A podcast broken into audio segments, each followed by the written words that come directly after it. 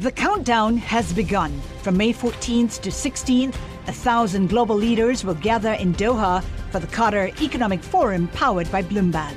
Join heads of state, influential ministers and leading C E Os to make new connections, gain unique insights and uncover valuable opportunities in one of the world's most rapidly rising regions. Request your invite for this exclusive event at Qatar Economic Forum dot com. This is Masters in Business with Barry Ritholtz on Bloomberg Radio.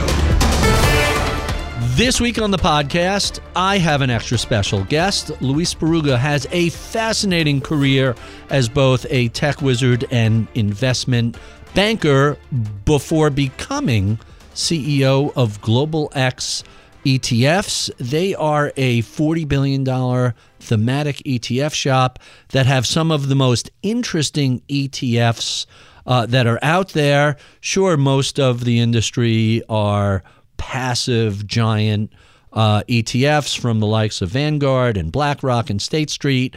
Uh, but the space that those shops don't play in are coming up with ideas for themes that allow investors to focus on a very specific idea within the world of investing. And we discuss everything from their founder-run company E T F, I, I love the stock symbol BOSS, to lithium, to covered call writing within Nasdaq and S and P, wind power, just on and on. They have uh, uranium, just really fascinating ideas that allow investors to express their investment themes in a very specific, fairly low-cost, professionally managed uh, E T F. I found the conversation fascinating, and I think you will also. If you're at all interested in E T Fs, in thematic investing, in looking at the world through a somewhat different perspective than what we assume uh, is standard from the giant E T F uh, companies, I think you'll find this to be really an intriguing conversation. With no further ado, my interview of Global X C E O, Luis Berruga. Thank you for having me, Barry. So let's talk a little bit about your background. Before you joined Global X, you were an investment banker at Jefferies. You advised on M and A and divestitures and capital raises. And before that, Morgan Stanley, doing technology and operations planning for the Wealth and Asset Management Group. Discuss that background and how does that lead up to a career in E T Fs? You know, great question. So, yeah, I had a career in investment banking with Jefferies, and it was a, a really good professional experience because I, I did have the opportunity to work in M and A, equity and debt financing. I had a chance to be part of some very interesting transactions in the banking space. I did in two thousand thirteen kind of the largest banking transaction that the market had seen since the financial crisis. It was a two point four billion dollars deal. And that was a very interesting experience because it really allowed me, Barry, to, to understand the psychology behind M and A, which it came in very, very handy later on in the context of, of Global X.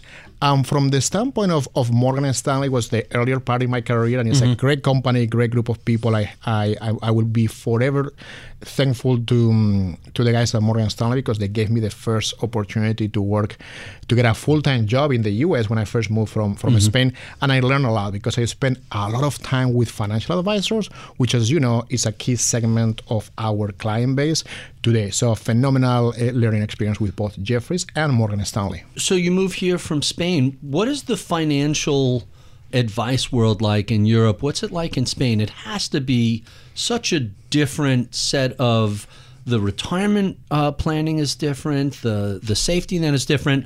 What What's the finance industry like in, in Spain? It's fundamentally different. First of all, I think the amount of investors that participate in the financial markets is much smaller than it is in the U S. Mm-hmm. And I think that the um, financial advisors are used, but not as widely used as they are in the U S. And definitely the retail market participation is significantly lower than you can see in huh. in the in the U S. But I think it's definitely changing, Barry, because you know you see more and more fintech platforms and robo advisors that in a way are making accessing financial markets easier for more and more investors in, in Spain. And also I think there are a few dynamics, uh, specifically in Spain, where people are really concerned about the sustainability of the traditional pension plans. Mm-hmm. People in Spain, when I was growing up in the eighties and nineties, they expect to just retire and, and have the government give them like a paycheck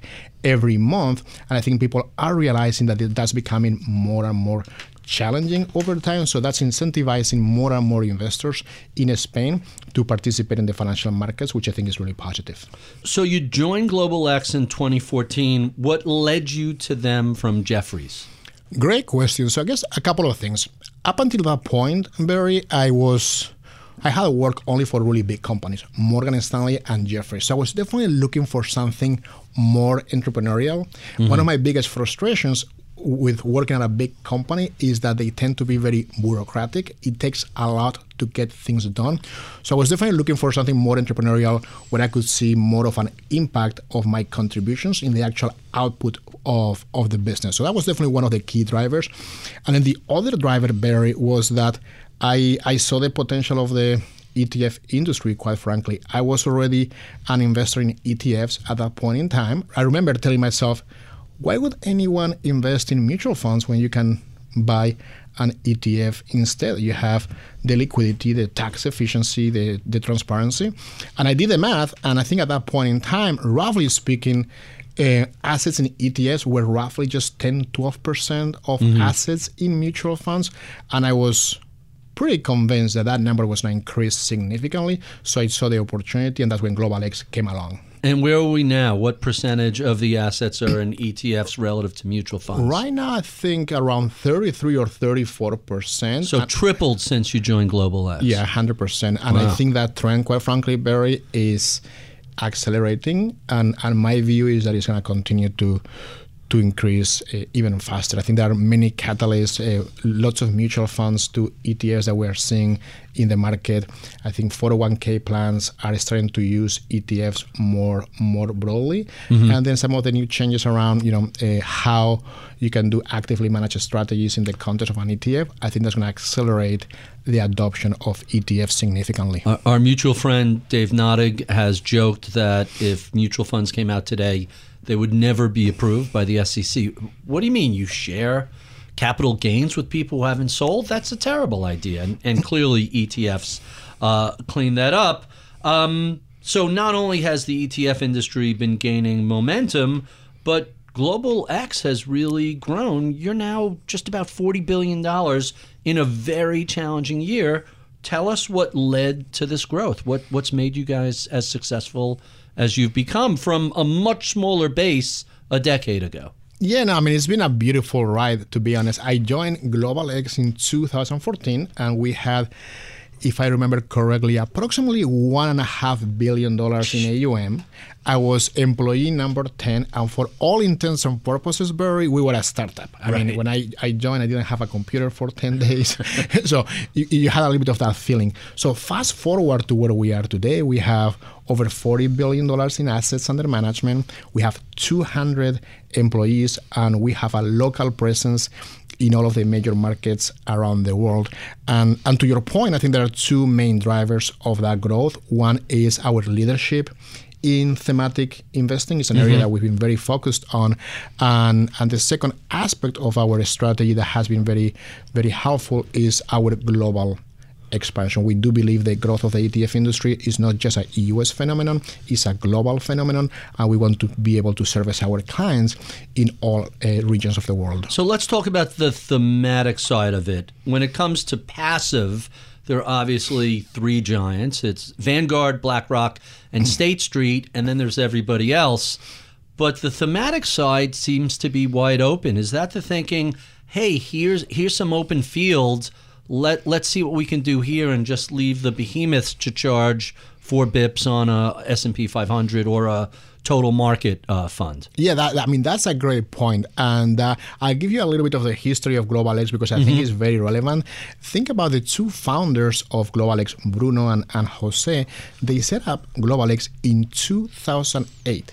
And from my standpoint, you have to be a little bit crazy to start in the uh, midst of that mess, for exactly. sure. Right? It's a oh new E T F business. Um, they didn't have much capital and enter the E T F industry to compete with the large, the largest asset managers in the world. But I think they did something very well from the very beginning. They realized that the most effective way to compete was through innovation, and that's why very early on they focused on. on thematic investing, and they launched, which I believe is the first thematic E T F in the U S, which was our uh, Global X lithium and battery technology. L I T, L I T. Exactly. Yeah. Exactly. And, that, and that's a big fund. That's a three or four billion dollars, something like that. Yeah, I mean, twelve years later, it wasn't like that at the beginning, but twelve years later, it's now grown to be, yeah, roughly speaking, around four billion dollars in, in in assets, and a very successful strategy. So uh, I told a friend I was interviewing you. He says, why does the world really need another E T F provider? And my answer was, hey, not everybody wants to buy a passive index around the satellite of a core portfolio, or even just, hey, I have an idea, I think this is going to change the world. Is that the, the clients you're aiming for? Is that who the Global X investor is? Yeah, I mean, quite frankly, we have institutional investors, we have financial advisors, we have retail clients, but I think the, the main reason behind the, the success and the growth of thematic investing is, I think it's pretty straightforward. Um, the world, Barry, is changing at the fastest pace that we have seen at any point in history. And what I see from more investors is that they don't think the traditional, um, you know, the traditional investment approach of looking at historical data to predict future returns is no longer enough. Many financial advisors and clients are telling us that an investment approach that looks into the future is needed. And that's where thematic investing comes into play. And I always use the exact same income, uh, example. How do you invest in, in Google in nineteen ninety-eight or in Facebook in two thousand three? You could only invest in those companies if you are taking an investment approach that is looking into the future, because those business models, those products, those services simply didn't exist. And I think from our standpoint, thematic investing is the approach that allows investors to do just that. Hmm. Make, makes sense to me. The countdown has begun. From May fourteenth to sixteenth, a thousand global leaders will gather in Doha for the Qatar Economic Forum powered by Bloomberg. Join heads of state, influential ministers, and leading C E Os to make new connections, gain unique insights, and uncover valuable opportunities in one of the world's most rapidly rising regions. Request your invite for this exclusive event at Qatar Economic Forum dot com. Let's talk about some of your more popular E T Fs, but before we drill down to some of my favorites, I have to ask, where do these ideas come from? Some of these are really unusual, different, innovative. How do you guys come up with a theme for a new E T F? Great question. And I mean, I, I guess it comes down to our product development and our research team. Right now, we have a team, Barry, of over thirty research analysts located all over the world, and basically all they do is looking at these trends, talking to industry consultants, industry participants, and C E Os to really try to get a sense of where like the, the, the most relevant emerging tre- trends are. Um, and once we have, a, I mean, at any point in time, we can have anywhere between twenty to thirty themes that we are looking at.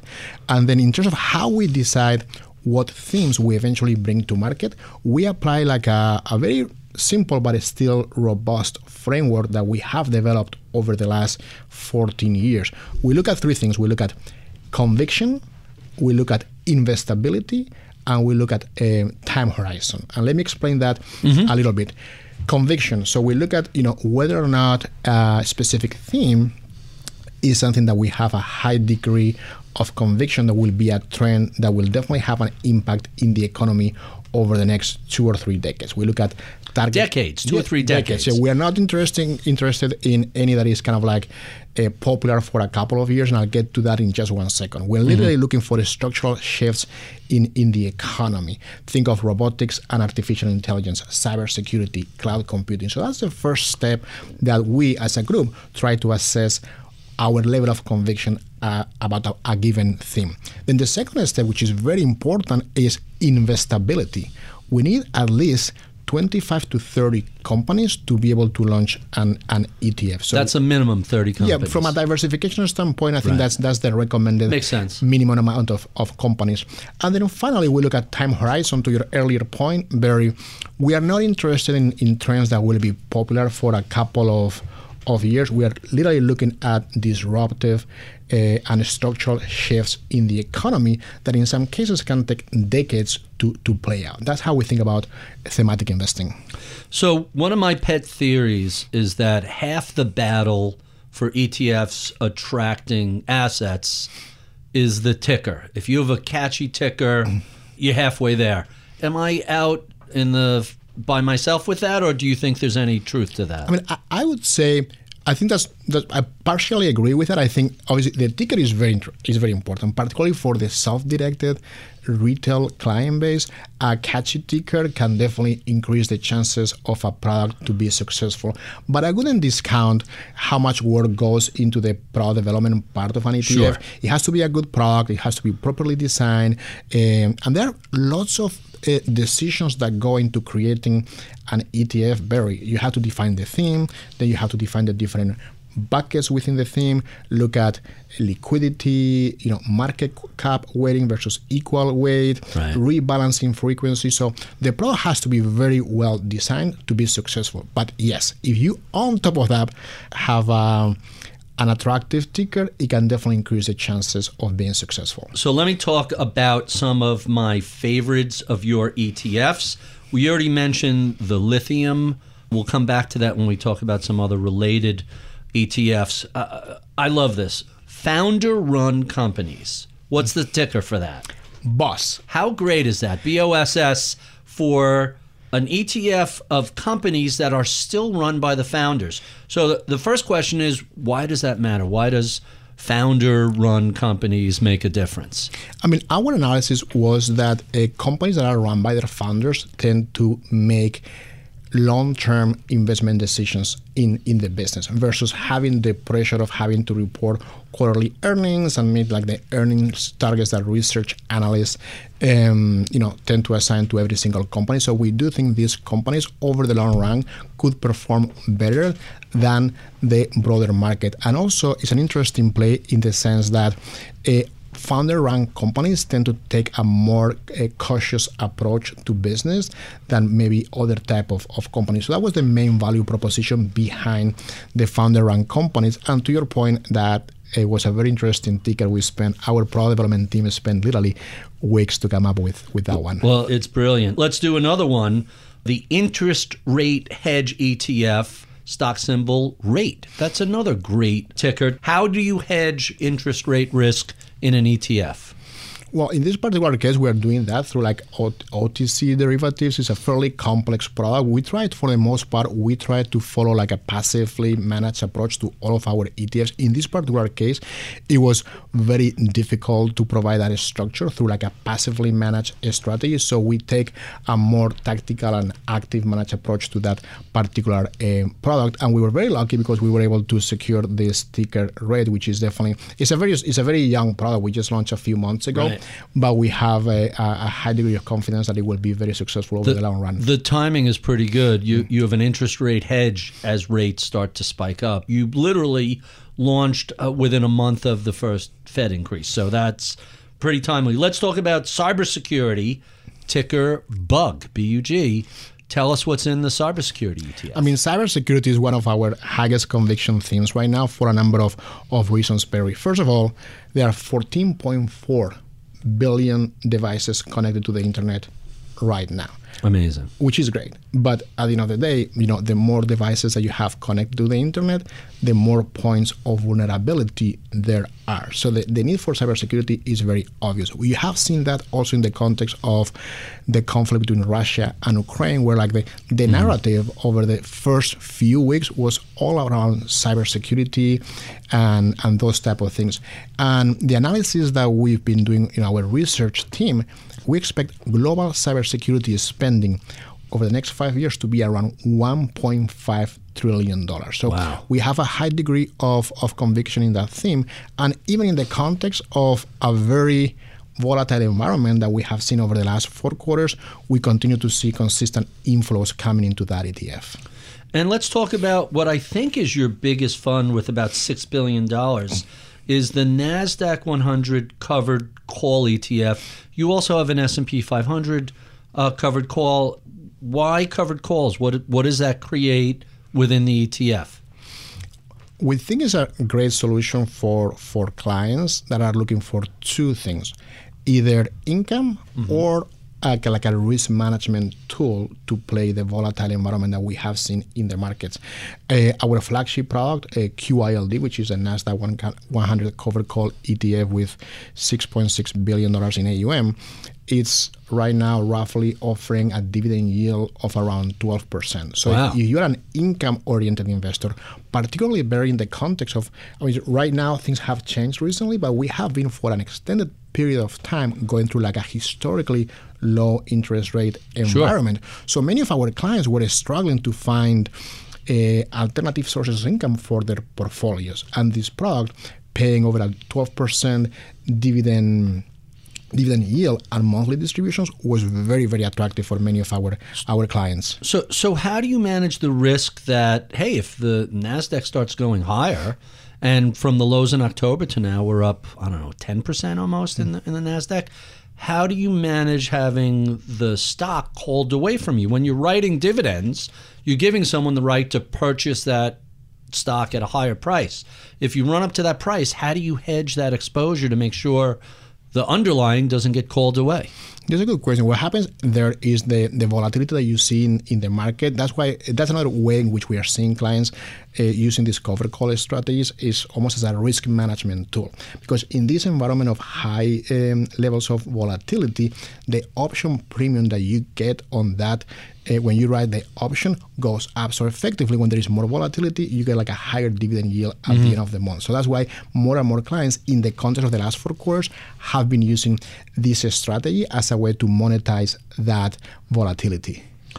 So that one is your flagship at six billion dollars. You have some E T Fs with, you know, a handful of millions of dollars. At what point are these break even? What is the self-funding level for an E T F? I've heard some people say twenty-five million, fifty million, one hundred million. How much assets does an E T F have to attract before you're confident, hey, this is at least a break even?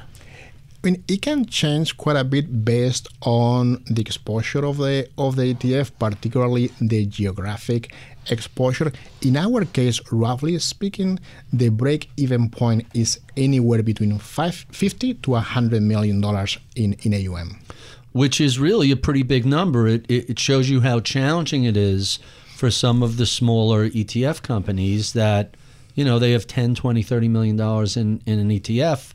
You're suggesting that's a money loser for that company.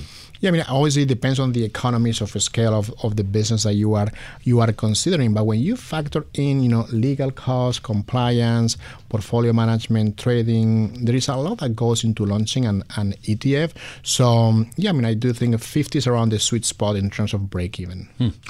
So let's talk about some more of these E T Fs. But I really want to start by asking, how much horsepower goes into running these funds? You know, you have a pretty sizable workforce. Is this mostly data and operations people or research or trading? What's the underlying uh, human resources that you have to pour into launching a new E T F? Great question. It's a combination of both, and I like to think about it in two different ways. One is when the the E T F is already in the market and is already trading on an exchange, then you, you need a fair amount of resources, you know, portfolio management, trading resources, portfolio administration, compliance, risk management, and product management people just to make sure that the product is behaving exactly how it's supposed to behave. And right now we have close to one hundred E T Fs. Obviously, it takes a fair amount of, of resources. And then before you actually launch the product to market, that's when uh, the work is more heavy on the product development and research part of the process. And particularly around thematic investing, Barry, uh, I wouldn't underestimate the amount of resources that you need to bring a thematic E T F to market. Right now, we have over thirty research analysts located all over the world, because like I mentioned earlier, Uh, the world is changing at the fastest pace that we have ever seen, so there are trends coming up constantly, but also keep in mind there is innovation happening everywhere. So in many cases, some of these very disruptive companies are not in the U S. They may be in China, they may, may be in Vietnam, they may be in South Korea, they may be in Japan. So it's important that you have a very robust team of research analysts that cover all of these companies. All Asia, nothing in Europe, where you're from? Great question, great question. I mean, there is definitely also interesting companies in the in the European market, but it is true that a lot of the, the, the new trends that we are seeing are coming from some of the largest markets in Asia. Hmm. Interesting. When Global X creates an E T F, are you also creating the underlying index? Are you working with outside index providers? Tell us a little bit about what that process is like. Again, it depends a little bit on the strategy. So if it's, for example, a strategy tracking a Nasdaq index or an S and P or an M S C I, typically you leverage an index that is already available through the index provider. And maybe you make a couple of little tweaks to make it more uh, relevant to the context of the, the exposure that you are trying to, to achieve. But in thematic investing, uh, for the most part, the intellectual property that goes into developing the index, we do internally with our own research and product development team, because the reality, you know, I'll tell you like a quick anecdote. In two thousand ten, when we wanted to launch the first E T F, the Global X Lithium and Battery Tech E T F, we actually went through the process of calling all of the index providers to see if they wanted to work with us on the development of this idea. And pretty much they laughed at us. Like, what are you guys trying to do? Like a lithium E T F? What is that? Who cares? So, right. so because of that, we actually had to pretty much do a lot of that heavy lifting in-house, which back in the day we saw as a challenge, but quite frankly was the best thing that ever happened to us, because it forced us to develop our own product and research uh, capabilities that right now we're still benefiting from fourteen years later. All right, so you mentioned lithium and battery tech, which is about four billion dollars, mm-hmm. symbol L I T. Let's talk about two others that are sort of sustainable investing related. Mm-hmm. I, again, back to the ticker, clean water, AQUA, A Q W A. Obviously, coming from Spain, AQUA is, uh, is that. I think a lot of Americans might not have thought that up on themselves. Um, how is the clean water E T F doing, and what sort of companies do you hold in, in a clean water fund? I think it's it's one of our newer themes, and what we are seeing particularly with you know a, a clean water, or think about a clean tech, renewable energy producers, there is a significant shift towards a more sustainable world, and I think many of these things are benefiting from that transition, and clean water is definitely is definitely and, one. And we've seen massive water supply issues in the United States, not just having available water. California's going through a drought, a lot of the West is, but when you look at what took place in Flint, Michigan, and a whole bunch of other cities whose water infrastructure has fallen apart, there has to be an immense demand for clean water going forward. Yeah, one hundred percent. And we have seen already some policy coming from the White House in the last, you know, quarter, where we do think many of these companies are basically dedicated to, like, you know, a process water in, in more effective ways, uh, are definitely going to be benefiting from this trend. And uh, how about wind energy, or WNDY, W N D Y? Uh, what sort of uh, companies are, do you hold in that sort of E T F? So it's all, all companies that are basically involved in the production of the pro, you know in the production of, of wind energy. Are there that many public companies in that space? Yeah, I, I, I I know G E used to do stuff like uh, it, I'd be hard pressed to name forty companies in that space. I mean, obviously, it's, it, it's, it goes back to the process that I mentioned before of like looking at conviction, looking at you know investability, investability and time yeah. horizon. That second component is extremely important. The thing is, um, I, I guess a good reminder there, Barry, is that when we think about our thematic E T Fs, like this, some of the names that we just we just discussed, like uh, clean water or wind energy, our thematic E T Fs are global in nature. So we are not just looking at U S companies, we are looking at the entire world. So from that standpoint, there are actually many more companies that you may think um, initially. So so I know there are some British companies in wind energy. There are some uh, Dutch and Norwegian companies. It, so this is a global E T F, and it's filled with anybody in that space that, that you think is investing. Correct. You were talking about Europe before. For example, there is a good Spanish company called Acciona. It's also part of that of that index. And generally speaking, this energy transition component, Barry, is becoming more and more popular in many of the conversations that we are, are having. More recently, uh, one of the E T Fs that we're having lots of conversations about is our uranium E T F, which is also one of our largest. What's the symbol? U R A. Uranium. And it's right. become extremely uh, top of mind for many of our clients, not just in the U S, but quite frankly, all over the world.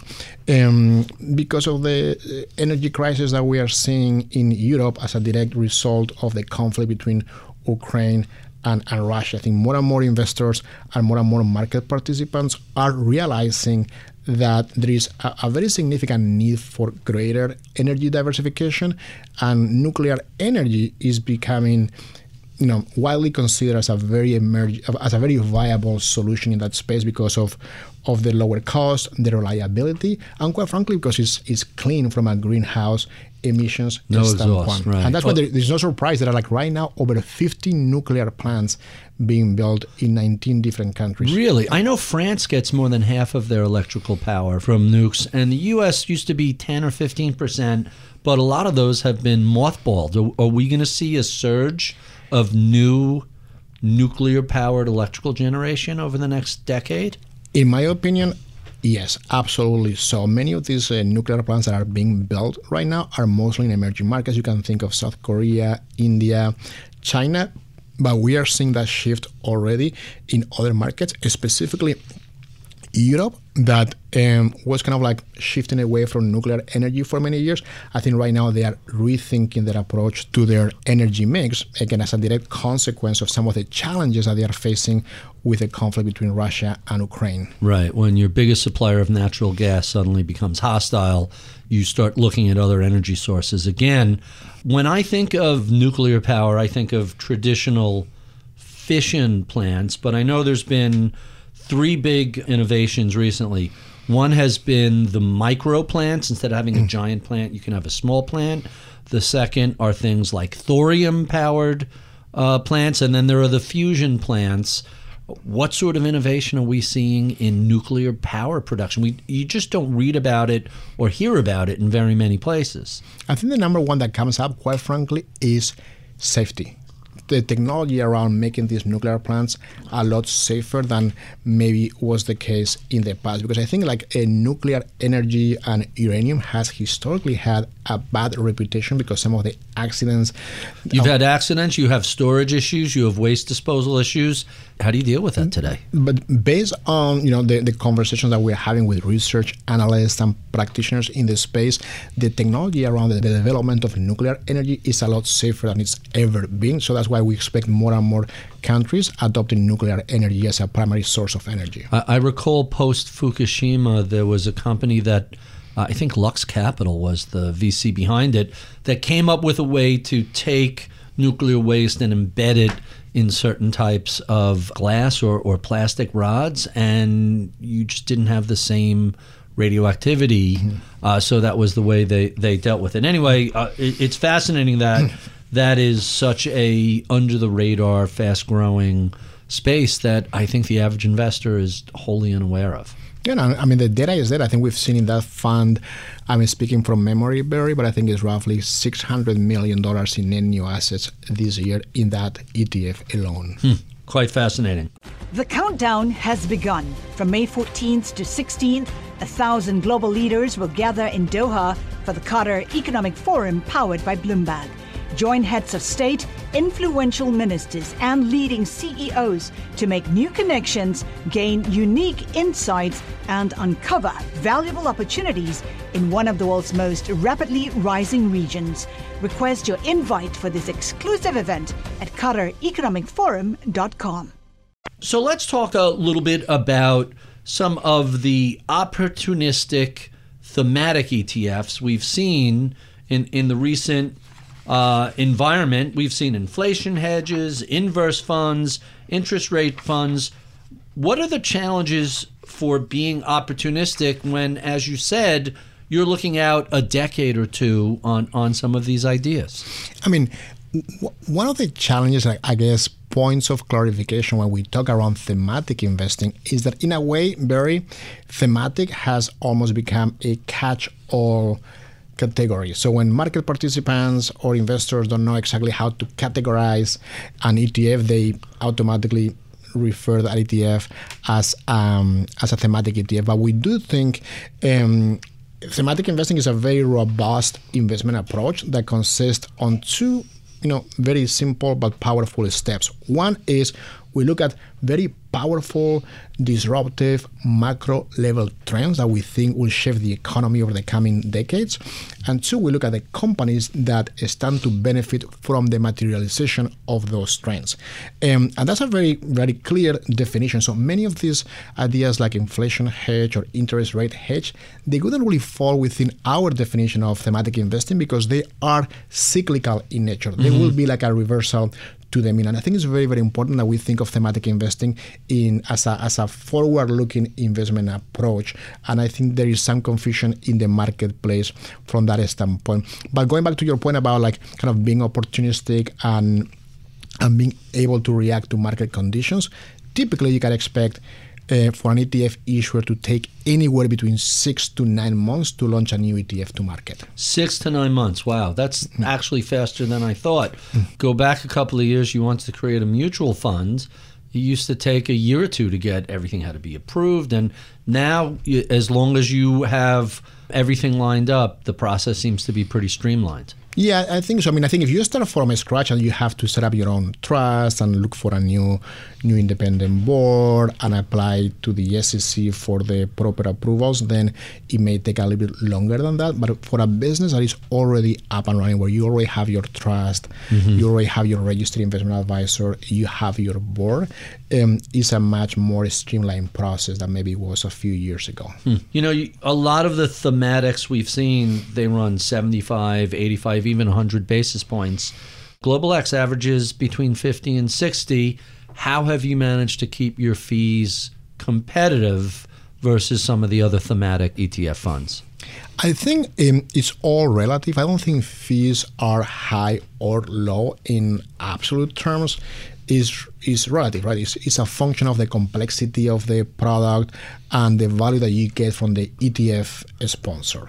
In our case, for example, like think about uh, S and P five hundred E T F or right, Nasdaq. The three or four basis points. Yeah, they, they, are, they are free practically. Exactly, because in that particular case, you know, developing an index like that is pretty straightforward. You can pull some data from your Bloomberg terminal, and then you are pretty much good to go. But when you think of thematic E T Fs, for example, is a much more complicated process because you have to make lots of decisions. You know, developing a thematic E T F is a pretty complex process. You have to first identify the theme, then you have to identify the different categories within that theme and make uh, important decisions around liquidity, uh, market cap weighting versus equal weight, liquidity filters. And remember, for thematic investing, our approach is global. So we look at any company in the world that could have exposure to cybersecurity, for example, mm-hmm. or cloud computing, and that requires um, a fair amount of manpower to bring that product to market. And on top of that, we use our research, our E T F model portfolio business to really explain to our clients how to invest in those E T Fs. So I think the value that we provide to our clients is very significant. So you mentioned market cap weighting versus E T F weighting. Tell us about the thought process. How do you decide one way or another? What is Global X's preference? In most cases, we follow what we call a modified market cap weighting approach. Particularly around thematic investing, we do think that's the optimal approach for, for a couple of reasons. So first, um, from our standpoint, you want to, for these thematic E T Fs, these are younger industries where you still don't really know who the winners and losers mm-hmm. will be, right? So you want to have as much exposure to the theme as a whole rather than trying to pick the winners or, or the losers. And we do think like a modified market cap approach is the most relevant. When you say modified, so it's not straight market cap, there are probably ceilings and floors? Is that uh, how that works? Uh, exactly. So basically, bigger companies are a bigger part of the index, but we have caps of like eight percent, ten percent, mm-hmm. or twelve percent of the company based on the index. The classical example here, Barry, is, for example, our e-commerce E T F. We fo- follow like a market cap approach, but you don't want to be in a situation in which Amazon right. becomes forty-five percent right. of the index. That's why we cap the, the weight of each company anywhere between eight percent to twelve percent as a way to mitigate mm-hmm. that idiosyncratic risk. What are your thoughts on some of the inverse funds that are out there? Last year we saw the introduction of the inverse ARC. Uh, this year we saw the inverse Kramer. There's some really wacky E T F ideas. Do you guys ever consider that, or do you just look at those as, you know, novelties?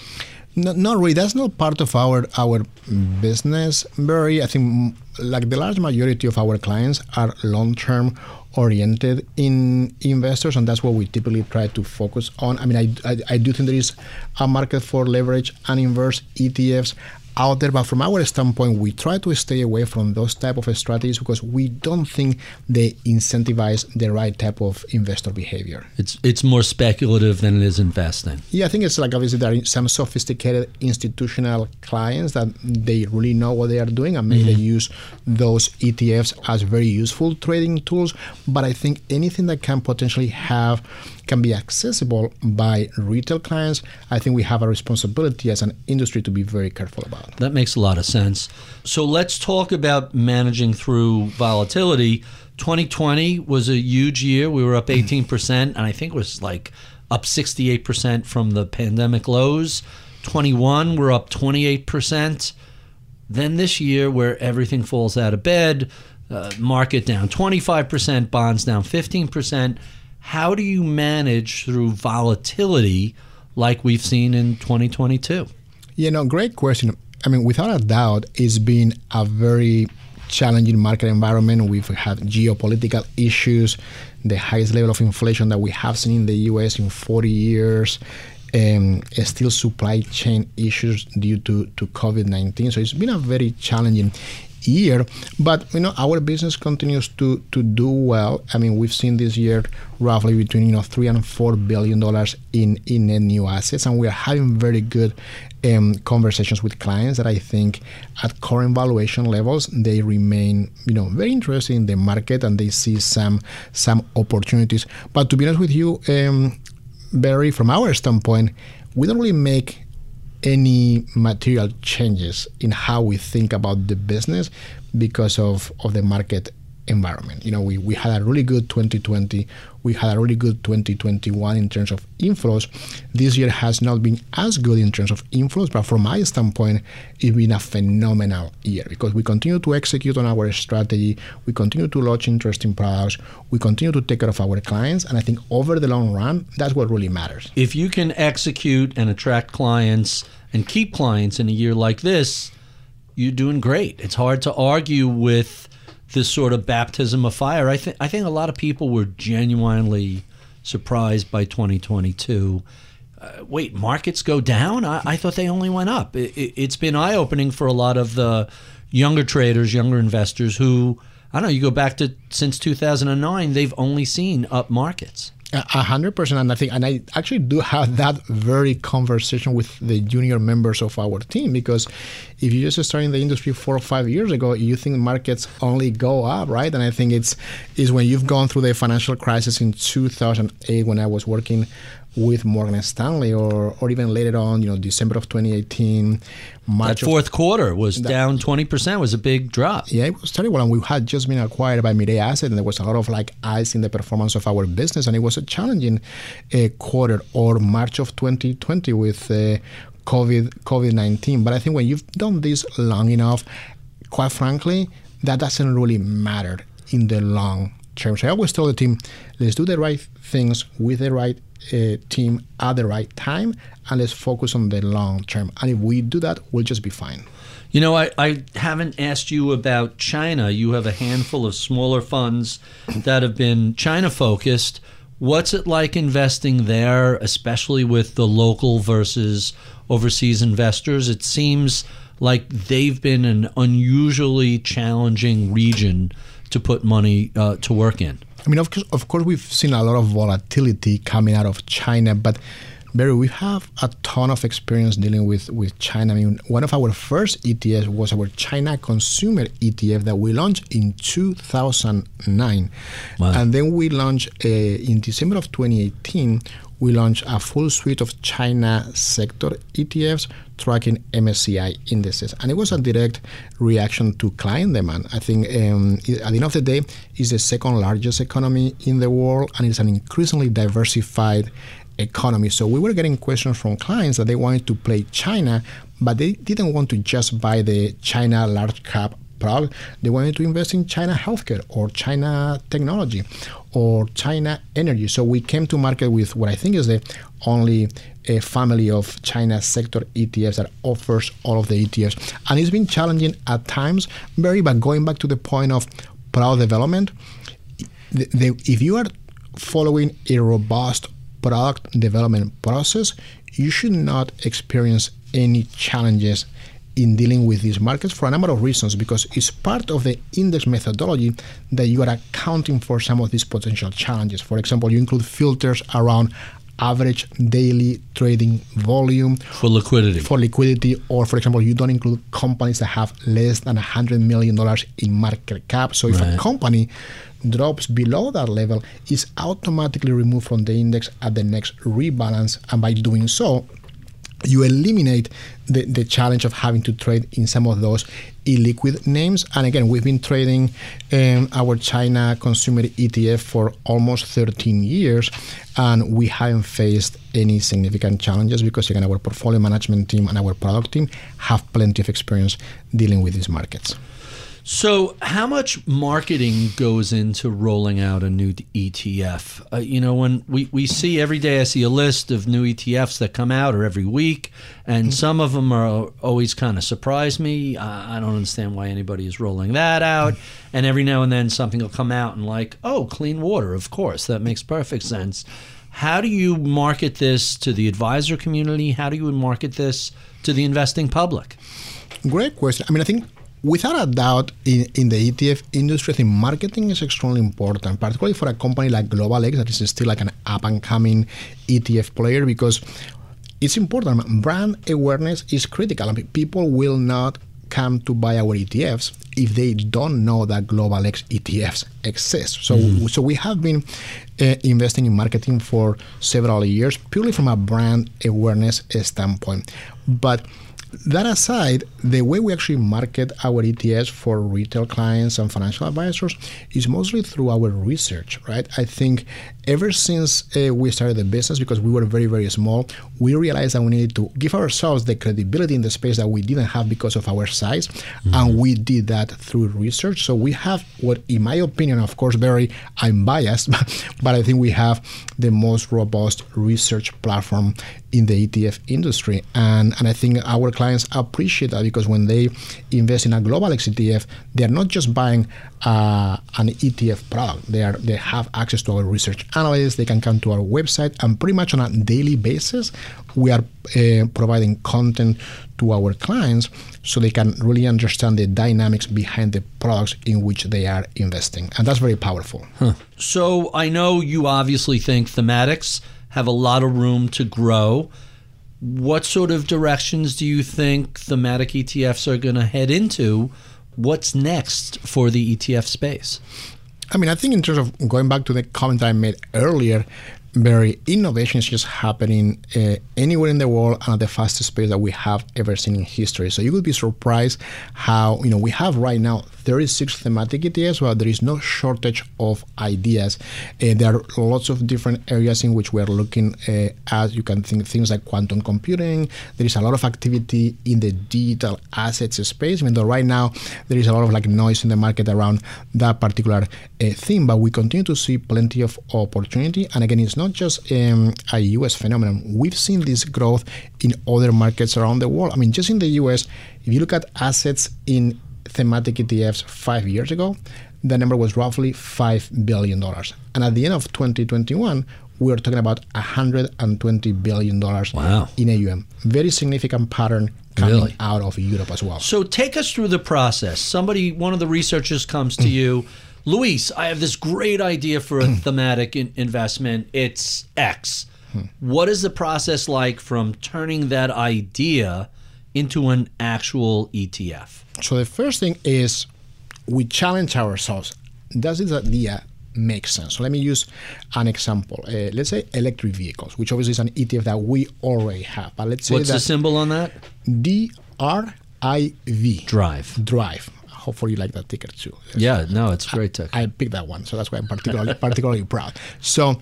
Um, so this idea comes in from our, one of our research or product analysts, and we have a product development committee meeting in which someone suggests electric vehicles. And of course, they put forward a very robust analysis where they look at target addressable market, penetration rate, and then more like industry dynamics. And in this particular case, it's very obvious that it is a significant shift towards a more sustainable world, right? You have uh, lots of catalysts towards more adoption of electric vehicles. Um, government support incentivizing clients to buy electric vehicles. The cost of electric uh, batteries has gone down significantly because of the cost of uh, lithium batteries coming down significantly. And even the charging infrastructure behind um, the adoption of, of electric vehicles is getting better and better. And on top of that, it's still very early because electric vehicles sales doubled in twenty twenty-one, and that is still nine percent of total car sales. So the potential is very, very significant. So we look at all of this data and we make the assessment that is an, uh, a part of, is a theme that could be very powerful over the coming decades. So the next step is we look at, okay, are there enough public companies whose products and services are dedicated to provide exposure to electric vehicles? And that's when our research and product teams working closely with index providers come up with um, companies that typically get at least fifty percent of their revenues from the electric vehicles space.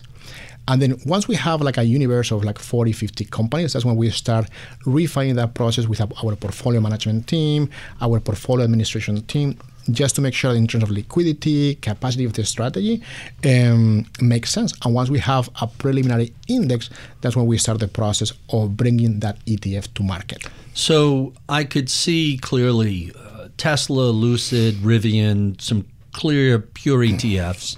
You have the battery companies, which is Panasonic to everybody else. Um, there's Electrify America. There are all these network charging.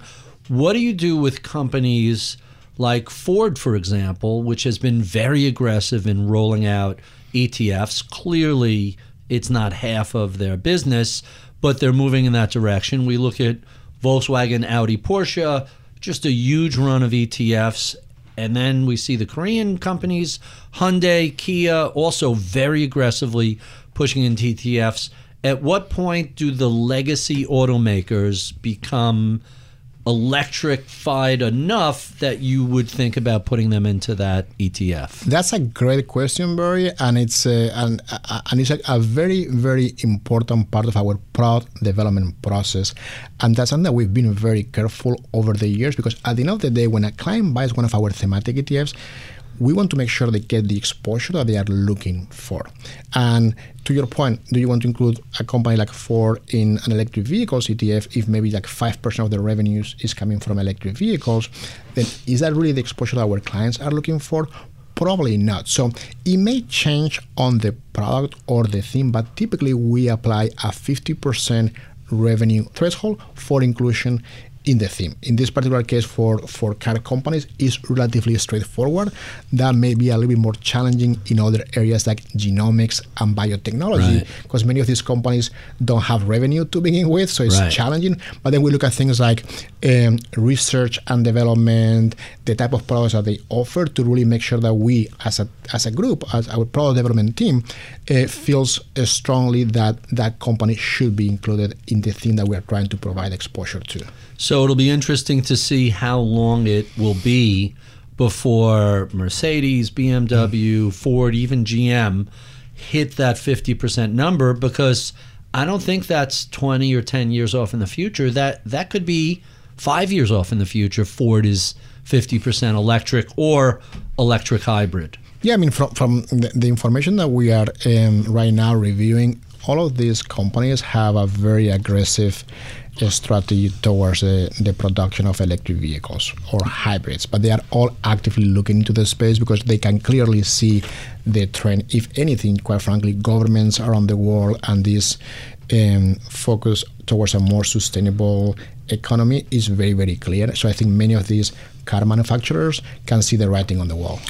So let me throw you a curveball before we get to our favorite questions, and that's how often you get back to uh, Spain. Every time I've been to Spain, I've left just delighted, and I, I'm looking forward to going back. When was the last time you, you went back? back I guess the answer is the answer is I don't go back enough, to be honest with you. But uh, I I usually go there every single Christmas to mm-hmm. because my family. I mean, I I've been now in the U S for twenty years, and I have my own family here in in New York, in in Brooklyn. But the rest of my family is still in Spain, so one hundred percent I go there always for Christmas because it's a very special part of the year for for Spanish people and, and our and our culture. Where in Spain? It's a very small town called La Roda. Albacete. I would be very surprised if you know about it, because even people from Spain don't know about it. It's two hours. If you go from Madrid towards Valencia, uh-huh. it's approximately right in the middle, like two hours away. So the Spain parts of Spain that I'm familiar with, Bilbao, where, where the Guggenheim Museum is, which is lovely. Um, San Sebastian, which is one of the most lovely spots in the world. And then, of course, Barcelona. The last time I was in Barcelona was in the midst of the Catalonian uprising. So everything was closed. People were, a million people marching in the streets.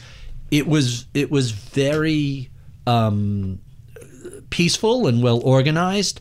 But when you see a, literally a million people marching past the police headquarters, which is across the street from our hotel, I've never experienced anything like that in my life. It, it was amazing. Yeah, it's, it's definitely been a very, very um, big part of the political conversation in Spain now for, for many years. And unfortunately, for the last five or six years, uh, those type of conversations around the independence of Catalonia from Spain seem to, to escalate. But unfortunately, the conversation seems to have wound down a little bit, which I think is good. See, I, I think there were more Michelin star-rated restaurants in uh, Barcelona uh, than I think in Paris. I think than any other city. You, you Google Michelin star-rated restaurants, and up comes a list of like forty places. It was it was really, it's an amazing city. It's beautiful. The one thing that whenever I visit Europe and I come back home is, wow, those folks really know how to kick back, relax a little bit, and enjoy life. It feels like in New York, it's just go, go, go, work, work, work.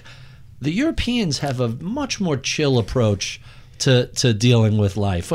Do you miss that at all here yeah, in New York? I, I, cert- I certainly do. There is definitely like a different pace to life when you go to Europe, particularly in Spain. I mean, if you go... Uh, to Southern Europe is even more different from, you know, with respect to, to for example, New York. And I definitely, I definitely um, miss that. I think one of the the biggest benefits of a country like Spain is that uh, you can live very comfortably with not a lot of money. And I think quality of life is is overall like Uh, better than what you can th- see in, in, for example, New York. It, it's less stressful, to say the very least. They know how to eat. They know how to drink wine. They know how to just kick back and relax. I think we can all learn a little bit. Uh, at least I feel like I would like to learn how to throttle back a little bit. They have it down to... Every time I'm there, I'm like, God, this it's beautiful. Everybody seems to be very happy and, and chill. It, it's really a wonderful part of the world. You know, and things have definitely changed. But I mean, growing up, Barry, I mean, my, my parents, my mom and my dad, they were both teachers, like uh, middle mm-hmm. school teachers. And we used to go to school in the morning, and then go back home. We would have lunch as a family. We would take a nap, and then we would go back to, to, to school. So it was definitely like a different pace. And even today, like I'm, you know, texting with with my friends, and they're getting ready for the holidays, and they're having dinner at, you know, nine, ten eleven p m So it's definitely like a different different pace, and I think there is, um, but it goes both ways. For example, when I'm so used now to the New York lifestyle, that the when speed, I, yeah, yeah. the speed that when I go back to Spain and I have to go to the bank to do some sort of uh, a transaction, it takes forever. I, I do get very frustrated. So I guess it's like a double-edged sword. you you have to learn how to leave the New Yorker behind. Like when I go on vacation, it's twenty-four hours before my walking pace begins to slow down.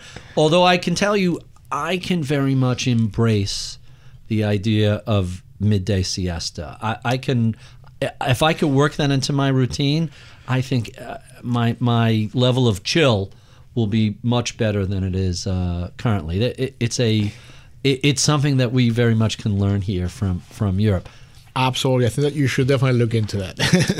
The countdown has begun. This May, a thousand global leaders will gather in Doha for the Qatar Economic Forum powered by Bloomberg, held in conjunction with our official partners, the Qatar Ministry of Commerce and Industry and Media City Qatar, and premier sponsor Q N B. Join heads of state, influential ministers, and leading C E Os to make new connections and gain unique insights. Learn more at Qatar Economic Forum dot com. So let's jump to my favorite questions that I ask all of my guests, starting with, what kept you entertained uh, during the lockdown in Brooklyn? What were you watching or, or listening to? I mean, honestly, I don't watch a ton of T V. I think I mentioned earlier, I have like a four and a half year old that keeps me really entertained. And between that and Global X, I don't have a ton of time. So I really try to watch documentaries uh-huh. because they are definitely shorter in nature. So I don't have to watch three seasons to, you know, finish the story. Right. So um, I really, I've been really into business documentaries lately. Uh, I watched a H B O documentary on Warren Buffett, which is someone that I mm-hmm. deeply admire. I was also watching recently a documentary around Enron, which I didn't know the, the story. Uh, it's a hell of a story. It's a hell of a story. I mean, I knew a little bit, but I... I and now we're living through it all over again. I know, with this. It's actually very, very relevant. And I guess the last couple of days I've been watching a documentary about FIFA and, and the World Cup. You know, it's funny because I was a World Cup fan like twenty years ago, and I just fell in love with the pace of the game. And this year, it just seems like it's become so politicized in Qatar and the no beer, and it's just it's just kind of crazy. Um, but I watched the U S Wales mm-hmm. match. I, I've never seen a, a draw that felt like a loss. You know, it was like, wait, what? I, spoiler alert! I hope I hope everybody has already uh, already watched that. Um, but it's a lot of fun to watch, isn't it? I love it. And, and quite frankly, I mean, it's, um, when I grew up playing sports, it's a big part of who I am. Um, and I just love watching the, the World Cup. It is true that this year's World Cup feels, for whatever reason, a little bit uh, different. But I will tell you, I mean, when I first moved to Chicago from mm-hmm. Spain, this was two thousand three, which is crazy. It's been like already twenty years ago. Yeah. Uh, If, you, if I wanted to go to a restaurant or a bar to watch the game, it was really difficult to find a, a really? restaurant or a bar. This is two thousand three. Uh-huh. Like literally four years later, uh, definitely, I, I think because of the women's uh, soccer team and how did so well how in the Olympics, are, yeah. there was definitely a, a lot more attention towards towards this sport, because in literally four years, you were able to watch games everywhere. But there was definitely like a, a big transition there. I, I found World Cup because... I, around the same time, oh two, oh three, my wife and I are on a cruise. And you run around all day, and then you come back to the room about three in the afternoon, and it's take a nap before dinner. And I would flick on the T V, and there was World Cup. Or I would go to the one of the bar, and the whole staff is watching World Cup. And it was really fascinating. Uh, you have to give it a little time to get into the ebb and flow of the game, and suddenly you find it's so different than football or baseball. It just has these natural waves. It it, it was a lot of fun, and I, I look forward to it every couple of years. It's really a blast. No, I mean, one hundred percent. I mean, when I was in Chicago, I mean, one of the probably my best experiences in Chicago was when Spain won the World uh, it, Cup in two thousand ten. All of my friends, I was working with Morgan Stanley at that time, all of my friends and I went to like a bar by the Chicago river. And, you know, we won, of course. They were very happy for me. And then it was it was a long, long day for all of us. I'm, I'm sure. uh, let's talk about some of your mentors who helped shape your career. I mean, this may sound, I mean, of course, there are lots of people that have helped my career over the years and people that have been very helpful. So this may come across as maybe, maybe a little bit too touchy-feely, but I would actually say my mom and my dad, Barry, because at the end of the day, they, they've worked very hard. They worked very hard when I was growing up to give me like a really good education, and that's something that I'm very, very thankful for, because they, they were teachers, so they don't have many resources, and they worked very, very hard. And quite frankly, because of the values that, you know, over the years, they kind of made me aware of. Because at the, at the end of the day, things like, you know, being thoughtful, being kind, uh, work ethic, positivity, I think you learn that at home. And, you know, whether you realize it or not, I think every single decision that you make in life is made through the lens of your values. And that's why I think it's it's so important, and I'm very thankful to my parents for that. Good good answer. You're you're not the only person who have brought up their parents or their or their father as as a as a key mentor. I, I hear it pretty regularly. Uh, let's talk about books. What are some of your favorites, and what are you reading right now? One of my favorite books is uh, A Man's Search for Meaning. Mm-hmm. By Viktor Frankl. Yep. It's about the experiences of a prisoner in a Nazi concentration camp, and it goes through, like, you know, some of the challenges. It's about, you know, inner strength, positivity, resilience, and it's a book that I always find extremely useful, particularly when you are going through a rough time in life, which obviously it can happen to all of us. I always find myself going back to that book because it really helps me put things in in perspective. Right, everything is relative, and no matter how bad your day is, it ain't that bad, relatively speaking. A hundred percent. So I, I've always find myself going back to that book. And then now, more recently, definitely like a different, more more of an easy read. I'm reading a book called Atomic Habits by James Clear. Mm-hmm. That is, I mean, the value proposition is very simple. It's about how little adjustments in love in your life can lead to really remarkable outcomes, and I'm finding it's very it's a very easy read, but very interesting uh, takeaways. I'm trying to remember who who said the quote: "You build your habits, and then your habits build you." Um, and and I I I've, have that book at home in my queue. I haven't gotten to it. Uh, but I've heard really good things about it. I strongly recommend it because it gives you, first of all, it highlights the importance of having good habits, but it goes beyond that. It's actually giving you some practical examples of how you can create habits in a much easier way. So very, very powerful.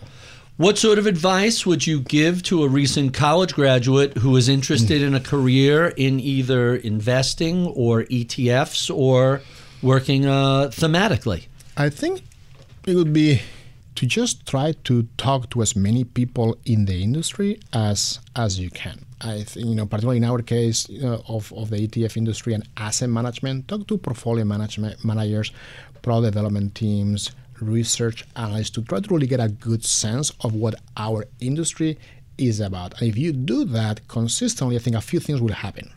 One is that you will learn a lot about the industry. Two, whenever you make the final decision of entering the industry, that decision will be a much more informed decision than if you had not gone through this this process. And finally, quite frankly, I would not be surprised if you end up working for one of the people that you actually interviewed over that kind of networking process. Huh, really interesting. And our final question, what do you know about the world of thematic E T Fs, investing, Um, and just exchange-traded funds today you wish you knew twenty-five years or so or go when you first began your career? Probably the biggest lesson is that the investment management industry is is is, is a marathon. It's not a sprint. Mm-hmm. Um, I think patience is probably one of the most underestimated skills in, in our industry, and I think it's incredibly important. And I was definitely very impatient in my early twenties, but I think, I want to think at least, that over the years I've become much more patient, and, and I take my time to make some of the more, more important decisions, and I definitely think more with a long-term horizon in mind. Right. Get rich slowly is always good advice. one hundred percent. Luis, this has been absolutely fascinating. Thank you for being so generous with your time. We have been speaking with Luis Berruga. He is C E O of Global X E T Fs. If you enjoy this conversation, well, be sure and check out any of our previous four hundred fifty discussions we've had over the previous eight or nine years. You can find those at iTunes, Spotify, YouTube, or wherever you get your podcasts.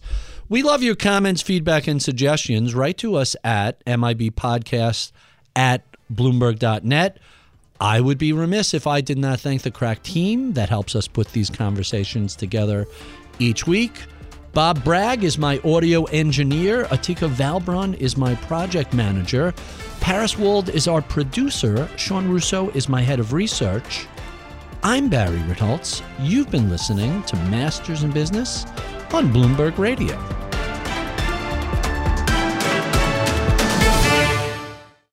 The countdown has begun. From May fourteenth to sixteenth, a thousand global leaders will gather in Doha for the Qatar Economic Forum powered by Bloomberg. Join heads of state, influential ministers, and leading C E Os to make new connections, gain unique insights, and uncover valuable opportunities in one of the world's most rapidly rising regions.